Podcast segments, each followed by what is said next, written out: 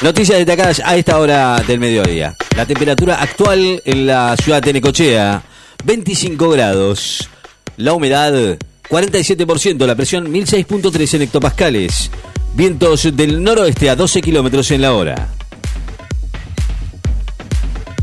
El gobierno nacional lanzó oficialmente la campaña de conciencia vial Viaja Seguro. El gobierno, a través del Ministerio de Transporte, encabezado por Alexis Guerrera, lanzó oficialmente la campaña de conciencia Viajar, Seguro, que busca abordar problemáticas especialmente detectadas durante la temporada de verano, periodo en la que se registra mayor movimiento de vehículos y personas en rutas. Murió el histórico preparador de autos Hugo Vini, el histórico y reconocido preparador de motores de competición en santafesino Hugo Vini. Falleció anoche a los 72 años en su ciudad natal, Soldini, y su impronta en el automovilismo va a quedar sellada tras desempeñarse entre otras categorías en la Fórmula Renault, en el viejo TC 2000 con pilotos de la talla de René Sanata y Oscar Finecci. Inglaterra suma camas en nuevos centros de emergencias para pacientes de COVID en medio de la creciente ola de coronavirus Omicron. Las autoridades británicas anunciaron hoy que se van a crear de forma urgente en Inglaterra nuevos centros de emergencias con al menos 4.000 camas más para mejorar la asistencia si el número de récord de infecciones provoca y supera la capacidad existente.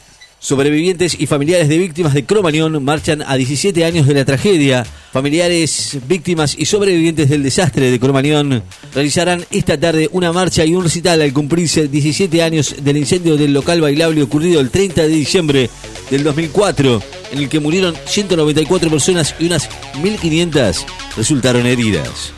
Cancelan el Festival de Cine del Palm Springs por la nueva hora de COVID. Edición 2022 del Festival de cine de Palm Springs, que iba a celebrarse este próximo 7 y el 17 de enero, fue cancelado por el aumento de casos de COVID en Los Ángeles. Confirman el primer caso de la variante Omicron en Tierra del Fuego. Así lo confirmaron hoy el primer caso de una persona de la provincia infectada de COVID con la variante Omicron. Bisotti se busca evitar los aislamientos masivos por el impacto económico. La ministra de Salud afirmó esta mañana que se busca evitar los aislamientos masivos por el impacto económico que conlleva para el país el argumentar la reducción de los plazos para las personas vacunadas que resulten positivo de COVID y por contactos estrechos y anticipó que van a estudiar el resultado de la estrategia uruguaya de no confinar a los inoculados para eventualmente evitar esa recomendación. Biden y Putin conversan hoy para frenar la escalada de amenazas y tensión internacional. Los presidentes de Estados Unidos, Rusia, Joe Biden y Vladimir Putin van a mantener hoy a la tarde una conversación para frenar la escalada de las advertencias, amenazas y tensión que se vienen construyendo a partir de posibles ingresos de Ucrania, vecino de Moscú, a la alianza militar occidental de la OTAN y el temor de Washington y sus aliados europeos de un potencial invasión rusa al territorio ucraniano. El Vaticano suspende una de las actividades de fin de año del Papa por el COVID. El Vaticano anunció hoy la suspensión de la tradicional visita que el Papa Francisco iba a hacer mañana al pesebre instalado en Plaza San Pedro para evitar aglomeraciones en medio de la nueva ola de la variante Omicron de COVID-19. La jueza Capuchetti quedó a cargo del caso de Alessio por decisión de la Cámara Federal. María Eugenia Capuchetti quedó a cargo de la causa que investiga maniobras de espionaje ilegal y extorsión por las que está detenido el falso abogado Marcelo D'Alessio, según se resolvió la Cámara Federal porteña. Bolsonaro dice que la ayuda argentina para asistir a víctimas de inundaciones no era necesaria. El presidente Jair Bolsonaro justificó hoy por qué su gobierno rechazó ayer la ayuda humanitaria y de logística ofrecida por Argentina para auxiliar a las víctimas de las peores inundaciones de la historia de Bahía y argumentó que las Fuerzas Armadas y Defensa Civil ya estaban asistiendo a la población de ese estado del noreste del país, por lo que sostuvo la oferta argentina no era necesaria en este momento.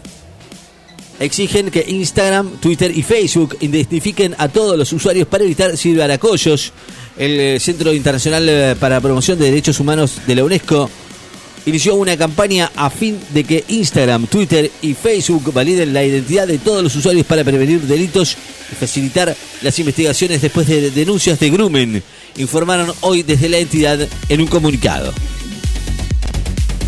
Falleció el sospechoso de provocar el incendio en una clínica de Japón que causó 25 muertes, un hombre de 61 años sospechoso de haber provocado el pasado 17 de diciembre un incendio en la clínica psiquiátrica de la ciudad japonesa de Osaka que causó 25 muertes y murió hoy en el hospital donde se encontraba en estado crítico debido a una intoxicación por monóxido de carbono después del incendio, anunció la policía local.